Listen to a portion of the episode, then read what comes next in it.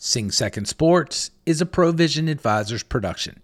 Let us solve your toughest communication problems and leave your team stronger and more capable for the challenges that lie ahead.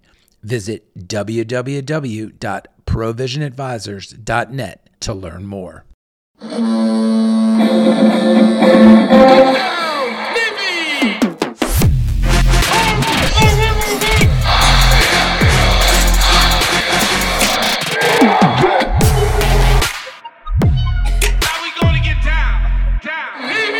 Hey, hey, everyone, welcome aboard another great episode of the Sing Second Sports Podcast. This is Friday of Army Week, and our producer, Chris Cervello, and I, he's not bringing us Old Man Radio today. He is the navigator, I'm the driver, and we are on the New Jersey Turnpike, about 45 minutes away from the promised land. That is MetLife Stadium, the scene for tomorrow's Army Navy game, brought to you on CBS, and the scene where we will be singing second. Speaking of singing second, what a great night in the pool last night at Lejeune with Vice Admiral Buck in attendance, and we're going to be hearing from him among others today. Um, a great, great pod that includes Jen Baker, the athletic director at Johns Hopkins, Kylie Sullivan, the assistant women's golf coach, Vice Admiral Buck, and more. But let's get into what happened last night with Vice Admiral Buck in attendance. Men's and women's swimming and diving took it to the Black Knights. The Mules indeed do not do well in pools. The women's team, which is now 7 and 1, recorded a 230 to 70 ash shellacking, which was just, it had to be unbelievably awesome to watch. Vice Admiral Buck, as you'll hear in our interview, was there and said that he had never heard Lejeune that loud. Rowdy Gaines in attendance doing the play by play, and the women, as they've done for 33 straight years now, beat Army and got the N Star. The men had a bit tougher of a time, but they tallied a 158 to 142 victory over Army in the pool. That is their 31st straight victory over Army. This is, you know, like going back to the days of Notre Dame versus Navy when we had lost to Notre Dame so many years in a row. This is getting there. Um, swimming and diving just dominates and they did it again last night. And now they have taken for the fall season Navy's overall star record against Army to 8 and 1. They are 11 and 1 against Army in all competitions, but most importantly for the N Stars, they are 8 and 1. A sign of success. What can make that better? Taking it to 9 and 1 by us beating Army tomorrow at MetLife Stadium. So without any further ado, Let's talk to the people who think that's going to happen. We're going to go to break. When we come back, we'll have our first guest. This is Sing Second Sports. This week's episode of Sing Second Sports is brought to you by our sponsors at Red Red Wine Bar and Dry 85 in downtown Annapolis. Coming to town for a football game? Is it your class reunion or just looking for a place to chill on a Friday or Saturday night? Red Red Wine Bar and Dry 85 are staples in the Annapolis Main Street scene. Whether you're in the mood for a good Cabernet at the wine bar or an old fashioned and a Dry 85 burger, both locations will take care of you. Special thank you to Brian and Lisa Bolter, the owners of both establishments, for being fantastic supporters of the Sing Second Sports podcast. Now back to the pod.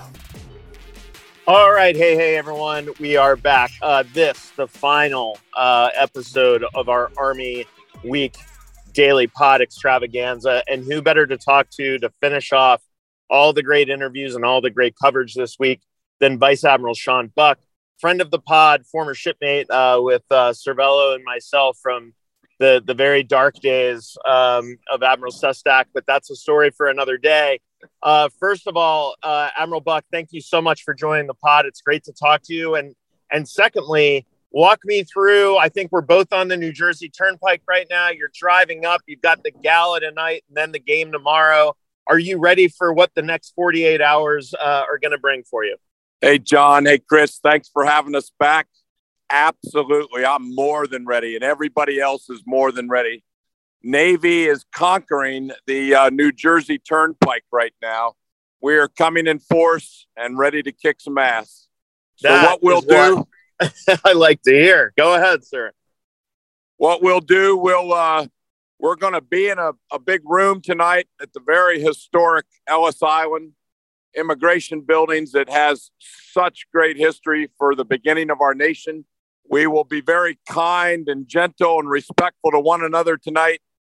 We're both going to be together celebrating what is America's game and what is good and about both of our academies and both of our services and our country. And then we'll, uh, as we exit that building tonight, we'll begin to eye each other, give a little stink eye, begin to put the game face on, get a good night's rest, and then tomorrow, game on. Game on, indeed, sir. So we talked about this a little bit last year, but in case people missed that interview, walk me through your four years as a student at the Naval Academy. What was your record against Army, and what was your most endearing memory of the matchups? So my particular record, I'm the member of the class of 1983. So from 1979 through the 1982 game, we were three 0 and 1. Uh, the, the, the one tie was a three to three miserable experience for everybody involved. It was known as the Ice Bowl. Uh, the, the ice covered the entire field. All of the cadets, all of the midshipmen, all the fans, we were covered in ice. We were miserably cold, and then we played to a very unsatisfactory 3 3 tie. Uh, so we try to put that one out of our memory bank, but uh, otherwise, I enjoyed a very thrilling three, three and zero oh, uh, victories over Army. I uh, I went as a plebe to what I believe was the old Franklin Field before Veterans Stadium. Yeah, it was a a U-shaped uh, horseshoe-like stadium, very classic, where the Army Navy game had been played there for decades and decades and decades it was quite an experience. The one memory I take from that, John, is Army brought the a Trojan horse. They had manufactured this Trojan horse that was about 30 feet tall. It was a wheeled vehicle. They brought it onto the track that went around that football field.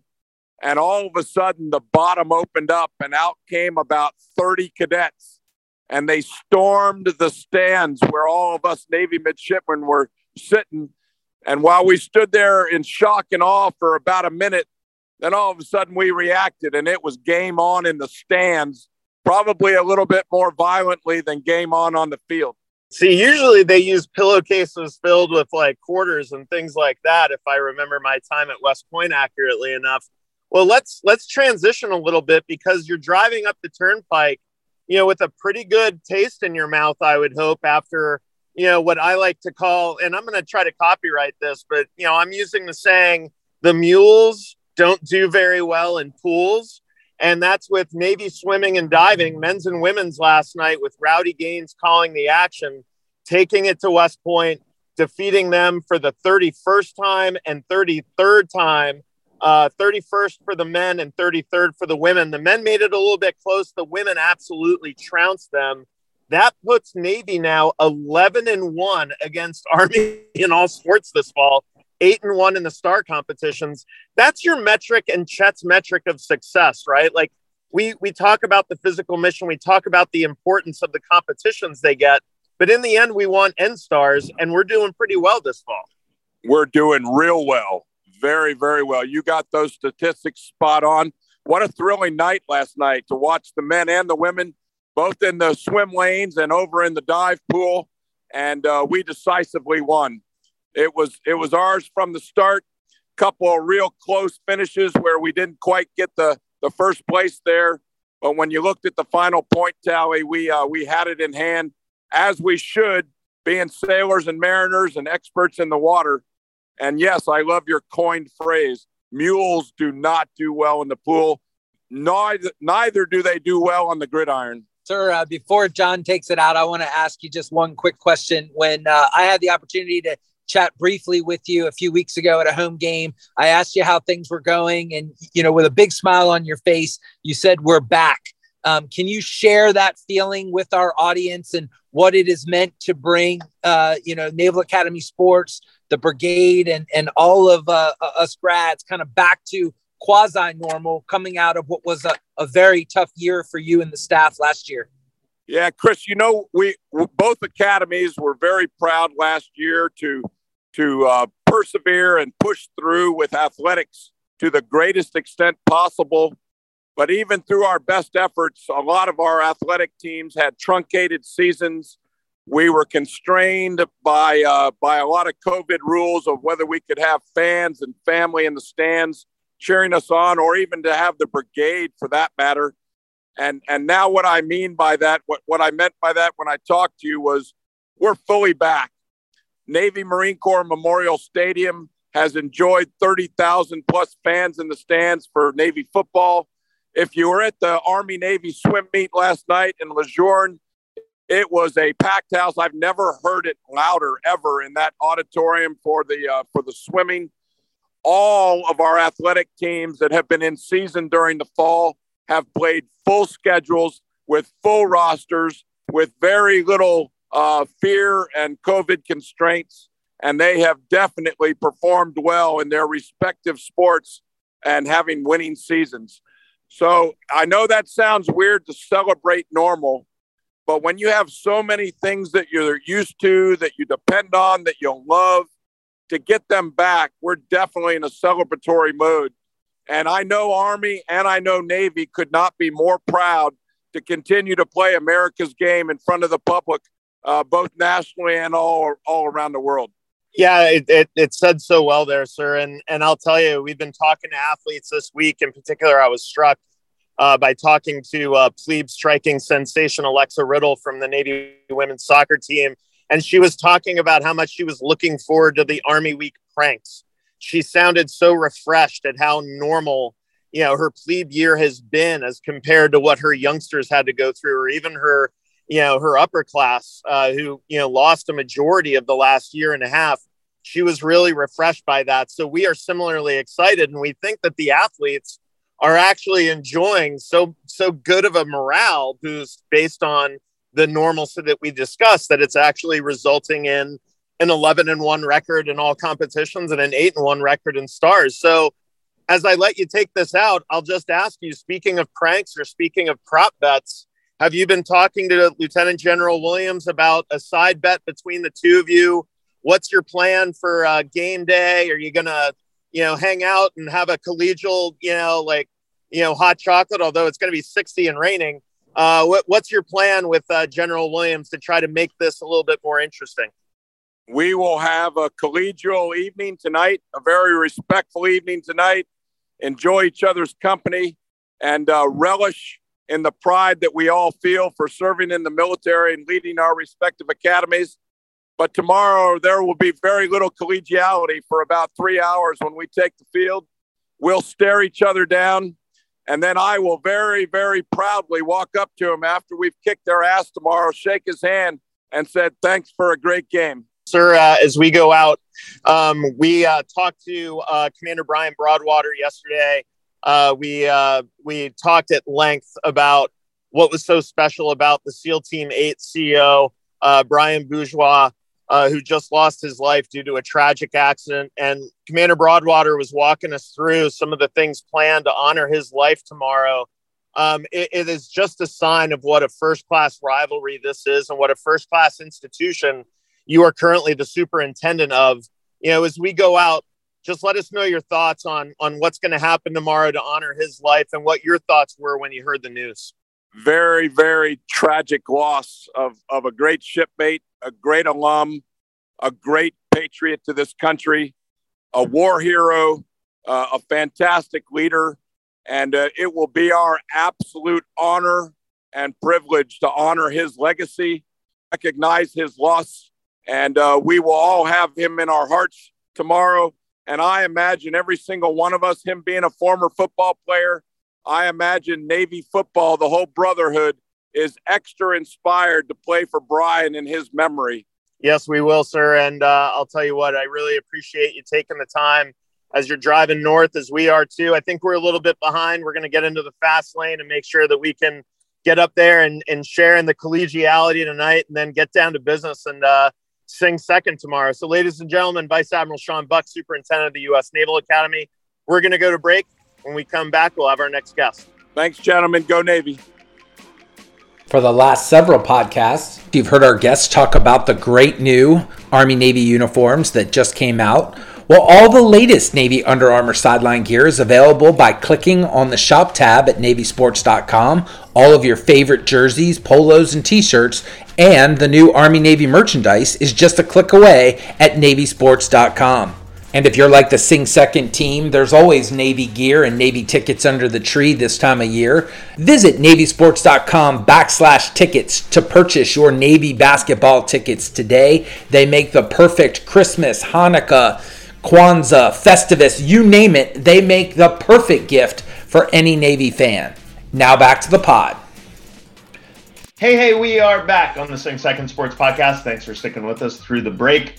As always, many thanks to our sponsors, in particular for this segment, the Red Red Wine Bar and Dry 85, owned by Brian and Lisa Bolter down there in Main Street. Can you not get up to the Army Navy game in New York? Why don't you watch the game at Dry 85 or Red Red Wine Bar? Enjoy a nice glass of Cabernet or an old fashioned and a Dry 85 burger. Thank you very much to our sponsors there. So let's get into our alumni segment. And we have a special, special treat for you guys today. Joining us from the great class of 1998 is Jennifer Baker. Jennifer is the athletic director at Johns Hopkins University. We were just uh, reminiscing off recording about how much the song of one, two, three, four, five, we want more during lacrosse games can sometimes get on one's nerves. But I'll tell you what, I really wanted this uh, this listening audience to get to know Jennifer Baker a little bit more. She's a loyal listener of the pod. So Jennifer, number one, thank you so much for being with us and introduce us to, to you a little bit more. What did you play when you were at the Naval Academy and what did you do after you graduated? For sure. Um, and so glad to be here. Uh, I'm fangirling a little bit because I have become addicted to your pod, I confess. Um, so appreciate all the awesome work that that you all do. Um, yeah, so I am class of '98. I think um, for anyone who might be listening who was at the academy in and around that era, my last name then was Dowell. Um, so you might better know me as Dowell. I was in the, the Mighty 13th Company um, and played lacrosse. And that was back before the days of uh, Cindy Timchal. So that was back when we were a, a, mighty club, hoping one day that our program would go varsity. And um, I'm still super close with a bunch of my teammates now, and we are just so proud of where that program has gone. Um, but uh, after graduation, went on to flight school, um, did the pilot thing, got my wings, and then within six months of getting my wings, got NPQ'd um, in the Hornet Rag on the West Coast. Um, so had to find a new lot in life at that point. Um, switched to the Civil Engineer Corps, did two more tours with them, um, and subsequently got out and had done a lot of different things um, in the interim. And I think honestly, when I when I look back, I think I was really just trying to find something that fit for me, um, like Navy life did, because I really did enjoy my time while I was in and thankfully, uh, the lacrosse thing sort of is the through line here. I accidentally, but on purpose, found my way into coaching lacrosse um, really as a hobby.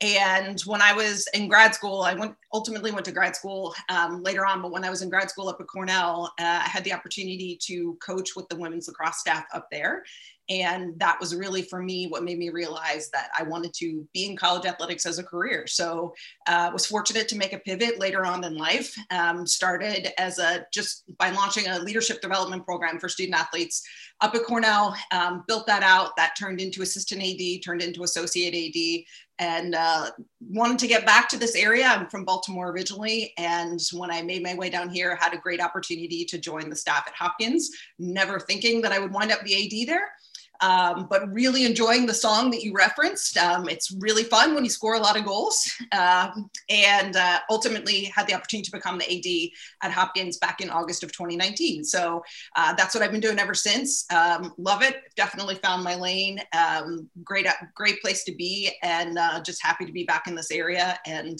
I'm happy to tune into your pod, as I said, because I as you might imagine, my day to day is consumed with the results of Hopkins athletics contests. And so it's harder to get to Navy games, um, but certainly still a, a, huge fan of Navy and always will be for all the obvious reasons. So I really look forward to tuning in every week and getting your insights and keeping up with what's happening, you know, an hour down the road. So give me your favorite memory of that class of 98 team, you know, led by, by our good friend, Johan Somar Nelson um, you know, stomping through the season, you know, playing a really tough Cal team out in the Aloha Bowl. What are your memories of that 98 team that played very, very well and made your senior year pretty special? Well, we beat Army. Um, you know, so uh, I, I, think that alone right there, um, that was, I got to see us beat Army one time while I was there. Um, and being able to be there, um, you know, that year, particularly as a, as a firstie, um, was really, really special. And I was in the 13th company on top of that. So I had the, you know, we ran the football up to the game, which was always an incredible experience. And so I had the opportunity to run the football, but when you're a firstie, you get to run the football onto the field um, and had the opportunity to do that. And I can still picture the rest of that game. I mean, everything went our way that day. Um, well, probably not in retrospect, but in my mind, everything went our way that day. And they have the opportunity to graduate and actually see us beat Army um, was just incredible. Chris? As you have kind of made it um, through uh, different college programs and then now at Hopkins, what lessons do you take from Navy and share with either your colleagues or the student athletes that you mentor and, and oversee? Um, is it the physical mission? Is it the leadership part of the academy? What are you kind of the most proud of that you've taken with you in these leadership roles? Um, great question. So, obviously, I think, you know, I give the Naval Academy credit for making me who I am um, in terms of, I think, cementing my core values and teaching me how to lead um, and and and what it means to lead, um, and particularly what it means to lead from a place of character. Um, and so, you know, I mentioned early on when I had the opportunity to really sort of start formally in college athletics administration, I, I built a leadership program for all student athletes at Cornell. And that was really a reflection of how I learned leadership and what my experience was to start at the academy. And I think, you know, we have an entire building dedicated to leader development you know, Luce Hall, we sit through classes. Um, I took it for granted that that was the same way on every campus, and it's really not. And when I reflected on sort of what I thought some of my most important lessons were from the academy, that college athletics gives you that platform to teach those things. And the reality is that they're not students at civilian schools are not necessarily going to learn those things on their own. Um, I think they do much better when there's like a framework put around it. Um, but they have this athletic experience, which we all know from being part of teams, can teach all of those critical life skills and those critical, you know, skills for leading others and and you know service above self and accountability all the things that sort of are fundamental to an academy experience and so that was really what i tried to do initially was sort of take the way i had learned leadership and how it had been i had you know i had been developed early on in my life and put it into an athletic context so that student athletes could benefit from the same. Um, and that really has been the thing i think that's colored my interaction with student athletes more than any other is helping them understand that you know talent gets you talent and hard work will will get your foot in the door and they will enable a certain level of success. But i personally believe that if you really want to operate kind of at that margin of excellence. You know when you get to the top two teams who are competing for a national championship both are talented both are hardworking where are your differentiators? And i really believe your differentiators are how you interact with one another and how you share leadership across the board um, and how you're willing to accept responsibility for that um, for that moment of leadership or moments of leadership depending on what it is. And so that's something that i continually message. I think it's a competitive advantage um, and I think it's one that we can uniquely control. And the beauty of it is, is that it doesn't cost us anything. So when I look at the landscape of college athletics right now, and I see how much, uh, you know, kind of keeping up with the Joneses there is, um, I, I, totally get it and I understand it. And facilities are important and, you know, all of those things. But at the end of the day, if I build a fancy new building, there's going to be a school down the street that also builds a fancy new building. Um, I can't stop them from doing that, but they can't scout the leadership I have on the team. They can't watch film on it. They can't come up with a matchup strategy. And so I really encourage all of our coaches and student athletes to make the most of that opportunity um, because I think it's what helps us be successful right now but i also think and know it's what will differentiate our student athletes wherever they go um, you know post college and i think that's that's the obligation. We owe them. We owe them this opportunity to develop themselves and then go be successful somewhere and and serve their communities in the ways that are meaningful to them. And so uh, it's a very long-winded way of saying uh, i the leadership component i think is more important than anything else. It's what i took from the academy more than anything else probably. I learned it a lot just from my lacrosse participation there in addition to everything else and i really try to impart that to the coaches and student athletes with whom i work now. What a great answer and we're, we're so lucky that we get to talk to uh, grads that are either still in or have have made a uh, successful career in the military but I, I will tell you that the more I'm out of the, the Navy, the more I become impressed with people like you, Jen, that are taking those lessons and are are taking what they learned at the Naval Academy and in the time that they served and helping to share them with other young men and women um, outside of the of the naval service. So the work that you're doing up at Hopkins is just phenomenal from from our standpoint. So that's my little fanboy moment back to you um, be, because it's so cool to look uh, and see a Naval Academy grad, even if you're from the class of 99 minus one, uh, up at um, uh, up at Hopkins.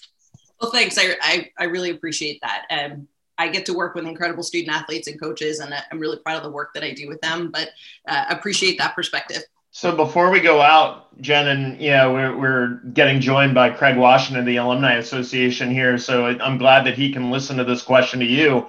But how have you looked upon recent events um, with the Naval Academy, and and how has it strengthened your love of your alma mater? You know, the recent selection of yet another Rhodes Scholar. Uh, here's Kayla Barron, an old track and field star. You know, spacewalking um, out there after recently going up um, as part of the last SpaceX. You know, you've got you've got all these data points. You've got you know ESPN Game Day there this coming Saturday, and we had you know the Fox NFL Sunday pregame show on the yard during Veterans Day. You know, as you as you continue to see these data points of Naval Academy graduates going out and doing things, you know, of consequence, h- how does it make you look back on your time there and your alma mater altogether? Also, a great question. I, I think the answer is twofold. One, it's humbling because I continue to see what everybody else is doing that that comes from there. And certainly there's pride but also just humility in in terms of like everybody just it's almost like people keep one upping you know previous years. And i think um just to see that is is is absolutely incredible. But broadly speaking i people have asked and i will always say that making the decision to attend the naval academy is the single best decision i ever made for myself um, and it is one that certainly changed my life. And when I look at all the things the Academy continues to do, I, I mean, how can you not look at that and be incredibly proud? But I'm proud because Navy continues to stay core to its mission. It, it's always been an, a leadership development institution, and it's always had framed within its mission statement around this idea of we're going to lead for others. So it's not just for ourselves it's not just for you know a mighty military but above and beyond that it's really leading for the good of the world. And when i see the contributions that our alums continue to make um, the ways in which our midshipmen continue to distinguish themselves the attention the academy continues to get it's not it's not because there's no other football games on saturday it's because it's really a special place and and what it does is different than most college campuses. Um, and I love to see that continually recognized. Um, you know, the legacy of incredible leaders that come out of that, the legacy of service that comes out of everything that we do. Um, I'm continually humbled. Sometimes I'm like, did I really go there? Um, looking at all the great things that happened. Um, but I feel so lucky that I did. And again, just continue to be incredibly proud of what the academy continues to do because it continues to evolve. You know the academy of 2021 is not the academy of 1998 for sure um, but as society has evolved it continues to evolve and uh, yeah i i love it just so much um, and continues to be the single best decision i ever made for myself well we uh, we echo that so before i let you go very simple two questions what's going to be the final result on saturday and are you going to be able to attend the game uh, I'll start with the latter. Unfortunately, no, um, I will not be there. Although listening to the intro here, uh, perhaps I will make my way down to Annapolis to Red Red Wine Bar or Dry 85, um, because both of those sound like fabulous options. Um, but I will say, and I, it's funny, I think back to all the times as a plebe that you had to take Navy. Um, so I think I was programmed early in terms of, um, you know, take, taking the side of, of, of, the home team there, but I really am betting for them this time. Um, not actually betting because that would be against NCAA rules, but um, in all terms, figuratively uh, betting on them. I think we've seen over the course of the season that they have they have the pieces I'm just not sure we've put them all together in one game, but I think if there's a moment for us to do it, it's now. Um, and I think this team, you know, they've played an incredibly difficult schedule, and and I think Army is a formidable opponent, but I think this has prepared them for that schedule has prepared them for this game. So they have nothing but opportunity. I don't foresee it being a lopsided game, um, but I do think that that we can gut it out. And um, as as we all say, we have not yet begun to fight. So I'm I'm rooting for the home team for sure. All right. Well, we love that prediction. Jen Baker, the athletic director at Johns Hopkins, thank you so much for joining us from the great class of 98. And I'll say it right now one, we want more. Uh, we're going to have you back on the pod. So this counts as number one. I can't wait to go one, two. We want more in the future. Uh, I'm all about it, and I'm happy to report. Uh, we just announced our schedule, but we've got Navy back on the schedule this year for lacrosse in the spring. Um, so super pumped about that. There you go. Hopefully, it's uh, right around the same time as the croquet match because not that that uh, weekend needs to get any uglier, but yeah, let's let's keep it all on. I'm in. I'm all in. all right, that was Jen Baker, everyone. We're gonna go to break. Stick with us. This is Sing Second Sports. If you're looking for more in-depth coverage of Navy football, check out Bill Wagner Keenan Reynolds and Eric Katani on the Believe Podcast Network. That's B L E A V, Bleav. They do a recap show that looks just at the week that was in Navy football. And then they do a pod later in the week that looks ahead at the upcoming game. You can find that podcast, and it's called Believe in Navy Football, B L E A V in Navy Football. You can find that wherever you listen to podcasts. So, in addition to Sing Second Sports, check out Believe in Navy Football. Now back to the pod. All right. Hey, hey, ladies and gentlemen, we are back. Uh, what a great segment we have in store for you here. It is our uh, grad segment, and we are joined by Lieutenant Junior Grade Suzelle Thomas. Uh, if you have been reading the news lately, uh, Suzelle will be reporting to Fighter Squadron, Strike Fighter Squadron 125 in Lemoore um, with yeah, as the fleet replacement squadron for the F 35C Lightning. Um, it, according to the Navy release, this is the first woman to go directly from earning designation as a naval aviator to postgraduate flight training in the F 35C Lightning. That only means that Suzelle tried very, very hard to laterally transfer to public affairs. Wasn't able to happen. So, you know, what's out there? Well, it's the F 35. So, all kidding aside, Suzelle, number one, congratulations on your selection for that. And number two, walk some of our listeners through, you know, the process when you got down to primary. Um, you know, was this something that you had in mind, or did you just kind of fall into it? Walk us through your last couple of years as a naval officer. Sure. Yeah, John. Um, so I got down to Milton, Florida to start primary flight training. And I honestly explored all the options, like all the different platforms, helos, jets, P8s, yeah, E6s, really all of them. And um, I ultimately wanted to go for jets. And so during primary training, every flight and every simulator, you're graded. And then at the end, you put in your dream sheet, you know, just like any other community. And then ultimately, they select you based on your cumulative score. So then I found out that I selected Jets and I then went to Meridian, Mississippi, training wing one um, to start intermediate jet training. And then you move from there to advanced jet training. And I honestly didn't really know much about the F 35 going through. It's sort of interesting how they don't really talk about the next step when you're in um, advanced jet training. It's kind of just completing that part and uh, getting the wings, and then you think about everything else afterwards. Um, so ultimately, people, you know, sat me down and talked to me about the different capabilities and the future of our community. So I decided to throw my name in the ring for F 35s and was lucky enough to find out that I was selected at the end when I got my wings of gold. which is freaking awesome, uh, by the way. And and again, I, I'm a huge fan of observing some of these things. And and in the last six months, actually, it's probably three months. You know, we've had a female Rhodes Scholar announced from the U.S. Naval Academy. We had the announcement about you at the F-35, and Kayla Barron goes up into space. Um, you know, all athletes, um, all members of the Naval Academy and I know that there's some schools out there that can claim that amount of uh, spread, you know, through areas that are that impressive. But you know, I, I just think it's it's a wonderful indicator of what the school creates, and and that's people of character and consequence. The physical mission is a huge part of that.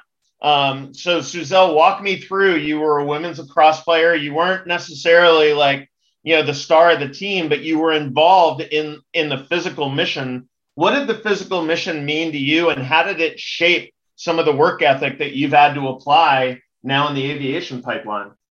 Oh my gosh, it was a huge part of everything I've done since graduating. It was, and it is funny. You're right. When I was at the Naval Academy, I, you know, I went there to play lacrosse and was recruited and everything, and that was my dream. And then youngster year, I suffered a knee injury and I ended up having to get four surgeries on my right knee over the course of a year and a half. And after all that, I tried to play again and I got hurt again and just wasn't in the cards if I wanted to try to commission regularly. But, you know, Cindy Timchal and Gabby Capuzzi and the rest of the coaching staff at the time, they wanted to keep me on the team we had just created such an amazing bond, especially with my class of 2018 and just with the whole team that and, and, it's funny, even though I wasn't able to physically play anymore, if you had seen us walking around the yard, you never would have known who was a starter and who never saw the field. Just that's the bond that our team was able to make. Um, and you know, going through flight training, you have good flights and bad flights just like anyone has good days and bad days and there i can remember and it's funny when i selected f-35s i texted coach cindy timchal and i said you know coach during my worst days and my hardest flights i would think about the freezing cold practices on farragut field in the snow you know 10 degrees outside and all of us freezing and I would think, you know, it's not as bad as that was. And if I could do that, then I could get through the flight or whatever the part of training was. What? Well, I am the absolute wrong member of this podcast team to be asking the questions. We need Ward Carroll, who is our resident naval aviator, to bring the very intelligent questions. But I'll just say this it seems to me that a significant number of former Navy women's lacrosse players are flying jets. And I know for a fact that St. Mary's graduate and Annapolis local Mary Rudham was flying jets. Is that not correct? Somebody told me she flew over Navy Stadium one time. Do you know if that's the case? She is a complete badass, and she I've actually not met her in person, but uh, it's funny you mentioned her. I reached out to her when I was deciding whether to put F 35s or to, to go for Super Hornets, and because she has actually flown both. So she flew the F 18 and then the 35, and is now back in the 18 for her department head tour. Um, and she went to Top Gun and everything. So she has been an incredible resource for me, and it's such a testament to the Navy Women's Lacrosse Alumni Network. That's someone I, you know, years apart, we never played together, but she has been there every step of the way and so willing to help, even though we never even went to school together. So it's pretty amazing the alumni network that we have. That is great. Um, and so talk to I am a ignoramus, and Ward Carroll would be embarrassed that I am asking questions. But what can you tell those of us who are, you know, novices and and uh, not experts why the F-35 is such a cool platform what's what's so special about it etc i'm grasping that it's a new rollout. Yes. I mean in in layman's terms it's you know it's the fifth generation strike fighter. So it's the newest generation of strike fighter that we have. And what makes it so special is just the leaps and bounds of capabilities that it's able to bring to the fight. So it's, you know, in terms of the Super Hornet, right? Amazing air to air, air to ground capabilities, but the F 35 comes and just brings it to the next level of what the aircraft can see in the air um, and the sort of sensors that it brings. And also the fact that it's a joint strike fighter. You know, the Air Force has it, Marine Corps has it, and the Navy in their own variants, and just the ability to blend tactics and work together in a new way, um, specifically in the strike fighter community. Well, I'm glad I asked the question because I think a lot of our listeners are not as learned as some of the naval aviators like Ward. Um, so one of the things I know about the Super Hornet was that it the new version is so much bigger than the previous. Like it was noticeable watching Blue Angels this year when the the the play, the jet is so much larger. Is this even larger than a Super Hornet, or is size not matter? It's more about mobility, intelligence capability, that technology, etc. you know, I think that it's comparable in size, maybe slightly larger. But if you look at them, you know, if you were just Google them, they look, in my opinion, vastly different. And it's because the F 35 is has more stealth capability. So, in in the sense of what the enemy can see, it's much easier for them to pick up a Super Hornet than an F thirty five, and that's why it kind of looks more spacecrafty, if you will. I, I you know, I, I truly don't know much about it yet. I'm sure that they will give me more information than I even want, but that's what I see when I look at the differences between them. And is it strictly carrier based, or do they do land based, uh, you know, missions? That's a great question. So the the F thirty five Charlie, the Navy's variant, can land on an aircraft carrier. The Bravo, which is the Marine Corps variant, can has the vertical takeoff capability, so they can take off from the Marine Corps amphibious ships, the smaller carriers, if you will, and then the Alpha variant that the Air Force has just can land on a regular runway. But I mean, all of them can land on a regular runway. It's just the ability for the Navy's variant to take the force of landing on a carrier and launching off.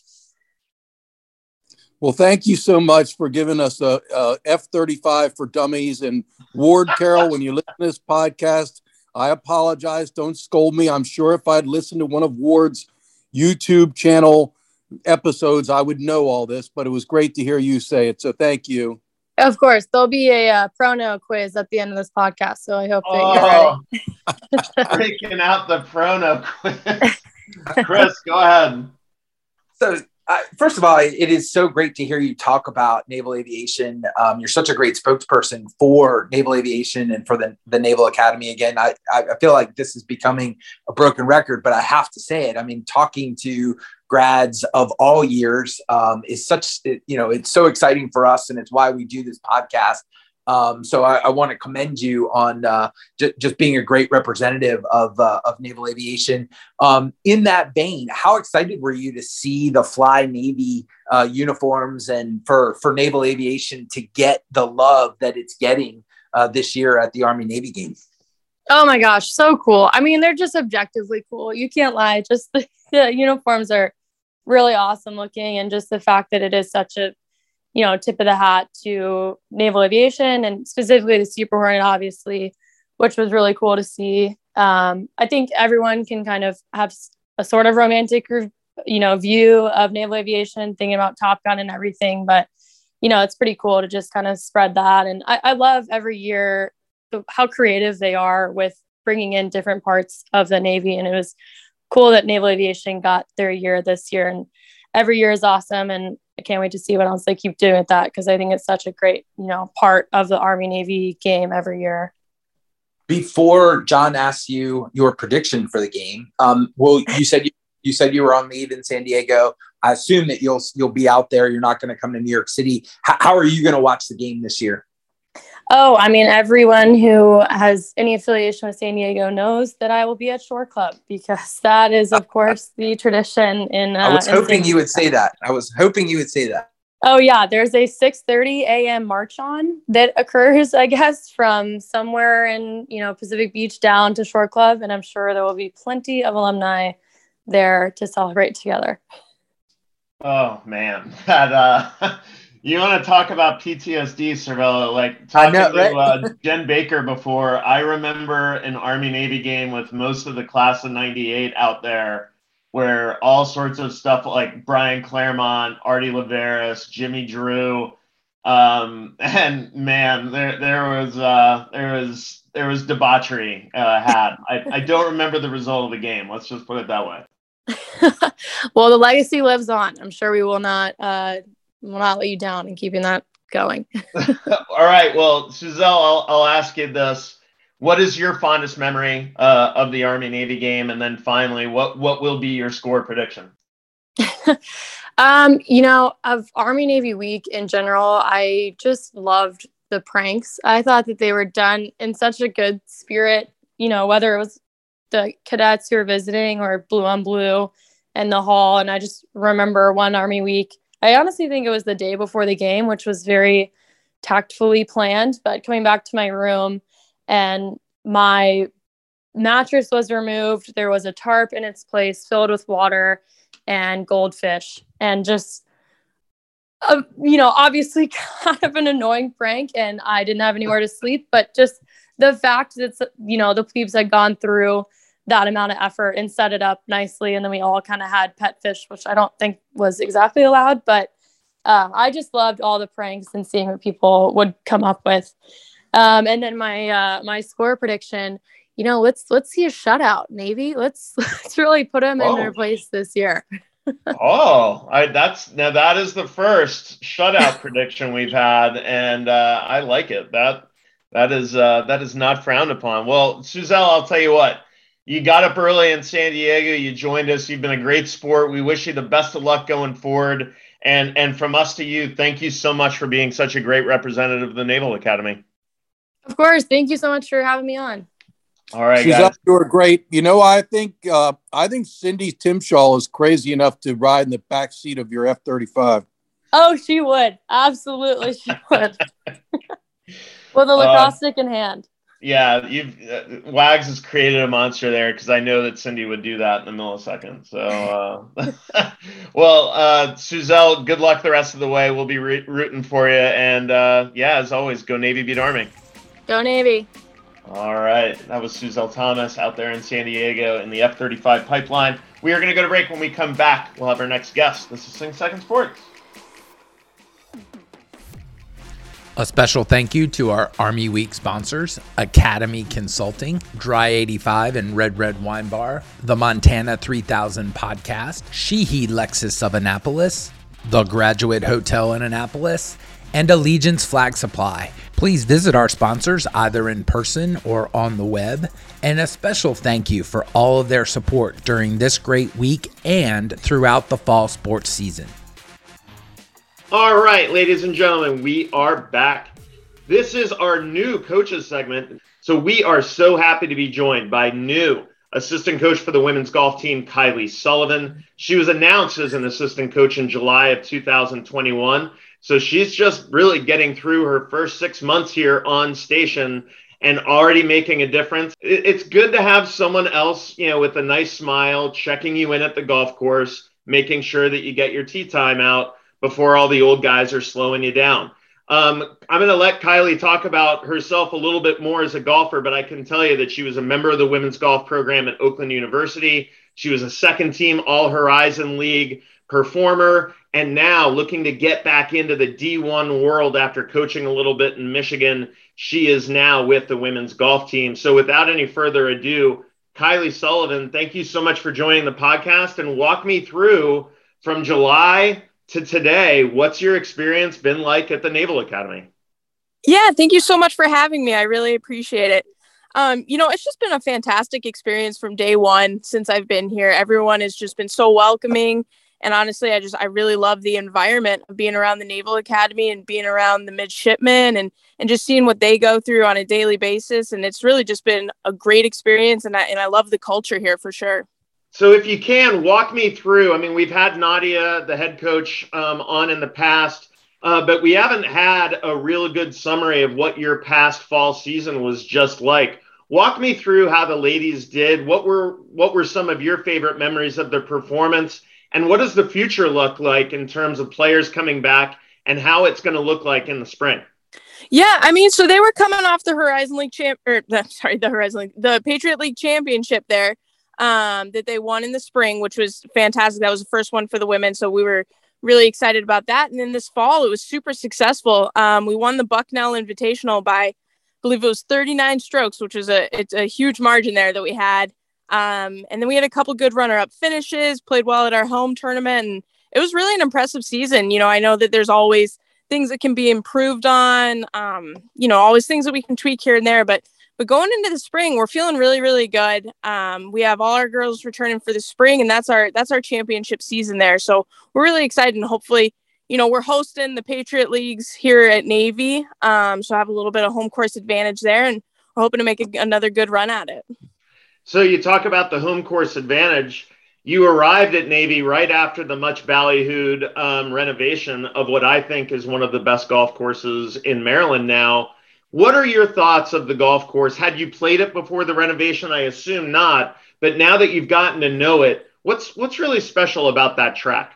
This golf course is absolutely phenomenal. Um, I was not able to play it before the renovation, but I can tell you that, like you said, this is one of the most incredible golf courses I've ever played. But it is it's no walk in the park. You know, our girls always say, you know, it's one of the tougher courses that they play throughout the year, and and I would agree with it. You know, there's just some subtleties to it that make it a little tricky. Um, you know, it's it's it's a little bit more open on the front nine. That back nine tightens up a little bit. You got to be a little bit more precise off the tee. But uh, I would say one of the really challenging challenging parts of this golf course are the greens. Um, you get on the greens and there's just small little breaks here and there that sometimes you know if you don't have the course knowledge, maybe you don't catch all the time. Um, and so you know it's really important with our course knowledge that you know where to miss on the greens and where you want to hit the ball on the greens so that you're leaving yourself good looks at birdie with realistic option, you know, realistic possibilities of making that. So I don't want to hurt your credibility in case any of your players listen to the podcast, which I hope that you've impressed upon them that they are supposed to do, or else they get fried for a major. But what is your best score so far, uh, having gone through the track, having been here now for about five months? Oh gosh, at the cat. Well, I'll tell you, you know, my best nine hole round, I think I was about even par. Um, but I'll tell you that back nine starts to get me a little bit. So I think, you know, a couple over par, you know, mid 70s. I, I don't get to practice as much as I used to. So that's what I, I try and give myself a little bit of a break there. But there uh, I can tell you these watching these girls out here, I think they'd kind of, they uh, a couple times could whoop up on me for sure. I'm sure that Chet is very happy to hear that you're doing more coaching than you are playing. That I'm the same way. Uh, I get I get past number ten, and then all of a sudden 11, 12, and 13 eat me alive, as uh, as our friends of the pod can attest. So walk me through where your love of golf came from as you were growing up. How did you happen upon the sport? And then walk me through what your most memorable round was or experience was as an undergrad playing as a D1 golfer. Yeah, you know, so I, I started playing golf um, probably around the age of seven. My dad always played, and my next door neighbor, who was my best friend, he played. And so, in order to hang out with with all of them, I had to learn how to play golf. And so, we loved it. You know, I we uh, in our backyard had a putting green that we had kind of put together and built a little makeshift golf course golf course out there, which was a lot of fun. Um, but you know, I've always loved the game of golf. I just think it's such a great sport to where you can meet new people and it's a game of integrity. And i just think you know just the tradition of golf is really just fantastic. Um you know my favorite memory gosh it's so hard to pick. I loved all of all of my college career. Um you know i'd say just you know at the conference championships always just the environment there having all the parents cheering you on. Um you know you're just really rooting for your teammates. And so you know, probably one of my final rounds uh, as a college golfer that just really sticks out in my memory, just because it was, you know, it's it's it's just a special time, and you get to be with your teammates, and you know, this is kind of some of the last times you're going to be doing it, and so it's just a it's a really fun experience. So let's get right to the point. It's Army Week. This is your first Army Navy week. Um, what have you learned from your players, and what have you learned from the community here about how intense this rivalry is? And are you attending the game on Saturday? Yeah, so unfortunately, I'm not going to be able to make the game, and I'm super bummed because obviously, I mean, it's a bucket list item, I think, for most people. And, you know, it's just even people who aren't in the Navy community or the Army community, it's still just such a huge game. Um, so obviously, you know, it's it's such a fun fun game, and I'll definitely be watching um, on TV. Uh, but I know, you know, it's it's a really important game here, and I know everyone's super excited. Obviously, Navy's going to pull out the win. I have no doubt. Um, believe in our guys for sure. So I think it's going to be a great game, and I'm excited to follow along with it. I'm, I'm, you know, really bummed that I can't be there, but I'm excited to follow along and see what we can't do. You grew up in Colorado Springs. Yes. Did you ever, or have you ever, rooted for the Navy or for the uh, U.S. Air Force Academy? I did. You know, I grew up an Air Force fan. I did, uh, and I still Oh. still love. You know, still a fan of Air Force. But obviously, when it comes down to it, Navy's my top my top team there. So even when you know we had the Navy Air Force game this year, it was I was cheering for Navy. I had my people back in Colorado Springs weren't too happy for, with me, but uh, I was definitely going for Navy all the way. All right. Well, hey, Kylie, thank you so much. Thank you for giving us the good juju for beating Army on Saturday. I like the prediction. Welcome aboard, um, and thank you for doing what you do for the uh, for the athletes at the U.S. Naval Academy. And we can't wait to have you back on. Thank you so much. I had a blast. All right, ladies and gentlemen, that was Kylie Sullivan, the assistant coach of the women's golf team at the U.S. Naval Academy. We are going to go to break. When we come back, we'll have our next guest. Time to beat Army. We'll be right back.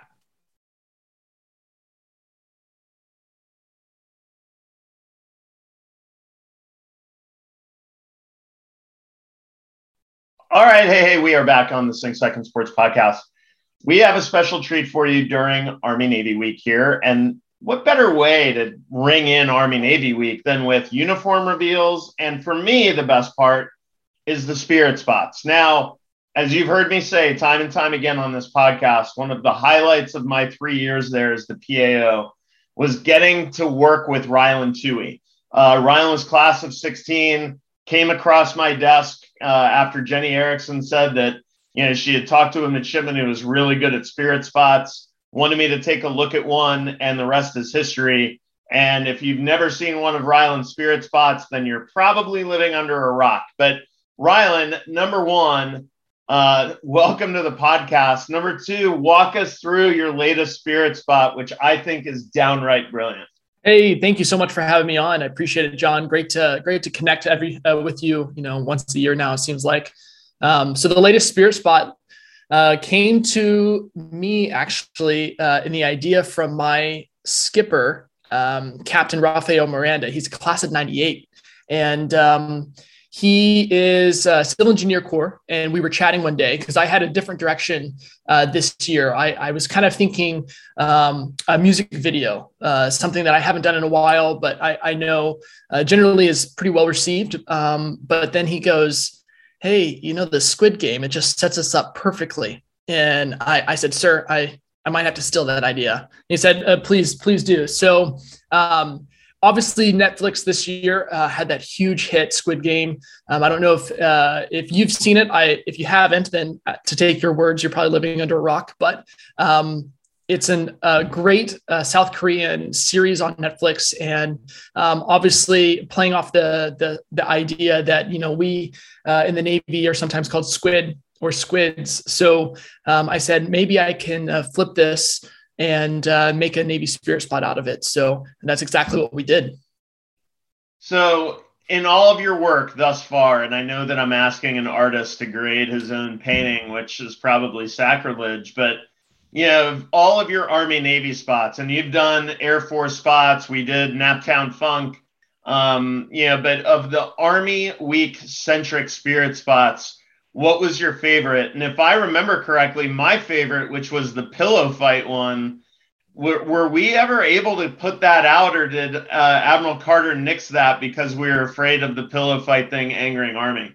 There are two videos that I waited until I graduated to release, and one of them was Pillow Talk, um, and then the other one was the Shake It Off video uh, with with Taylor Swift.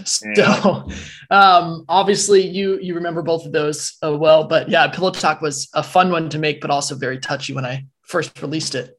I remember, yeah. So if people don't remember, uh, right there, and I think that was your youngster year, Rylan. Um, West Point went through the, you know, kind of the catastrophe of this pillow fight that they would do. Um, and it came to be like known that people were putting batteries and other like hard objects in these pillowcases and they were wailing on each other. And there were a bunch of kids who like, I mean, it's no laughing matter, but got head injuries and some pretty serious injuries. So Rylan had an amazing spoof on it that uh, Admiral Carter, to his credit, was like, "Hey, I love this. It's genius, but we cannot poke them like that. That actually crosses a line." So uh, I thought that was your most brilliant one. But um, other than Pillow Talk, of the ones that went out there, what one got the most like views on YouTube? So you know, my I guess the uh, the the one that everybody kind of knows, um, hopefully, um, is Naptown Funk, and that's the one that's often brought up. But Naptown Funk, when we created it, if you remember, John, um, it wasn't really a spirit spot. It was just kind of a a, a video that we wanted to do, uh, yeah. uh, and we're fortunate to create. So I don't know if I can put that in the spirit spot category, um, but t- kind of towards the top of the spirit spots when we're talking about that.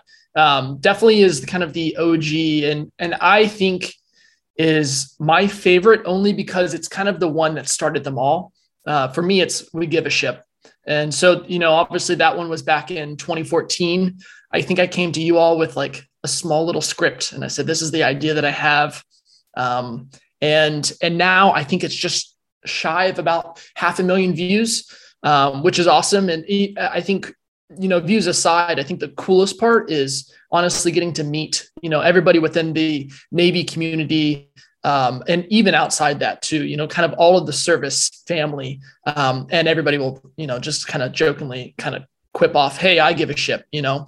Um, and, and, for me to to have that uh, relevant still today you know almost what six seven years later um, I, i'm just super grateful yeah, I, will tell you what. I go back and watch a bunch of the videos uh, just for fun, and if you want to see all of Rylan's videos, um, which are absolutely amazing, and they don't just involve spirit spots.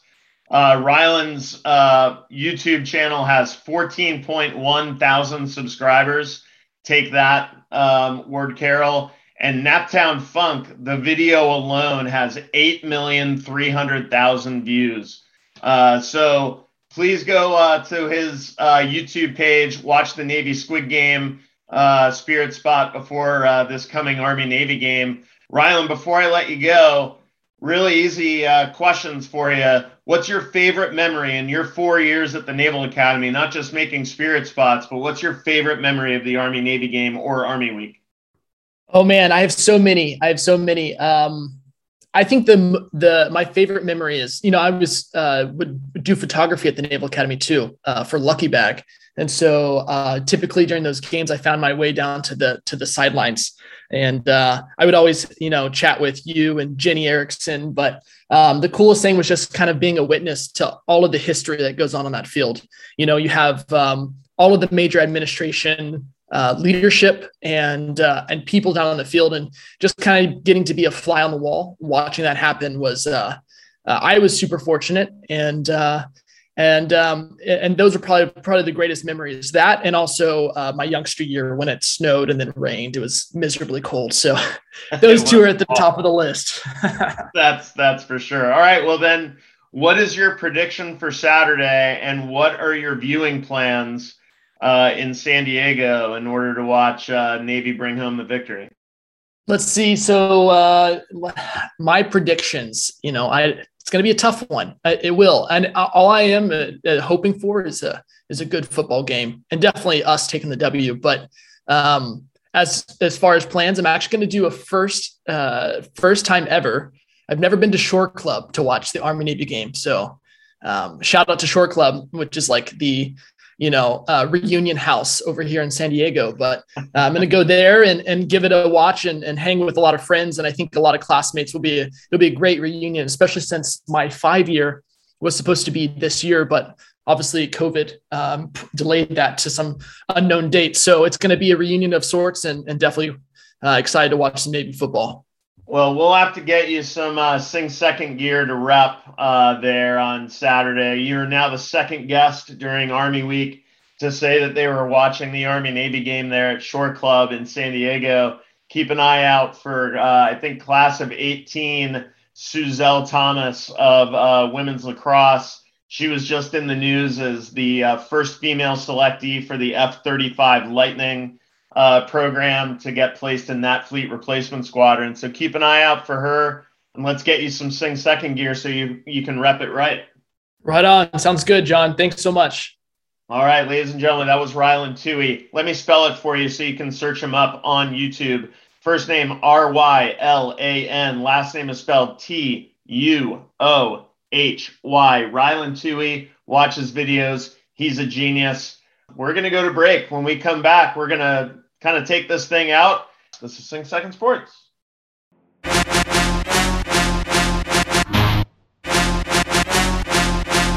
The thoughts and opinions expressed on this pod are our own and don't represent the views of the Naval Academy Athletic Association, the United States Naval Academy, or any organization for that matter. Play by play calls from the Navy Radio Network are used in the opening of the show and from time to time will be part of podcast segments.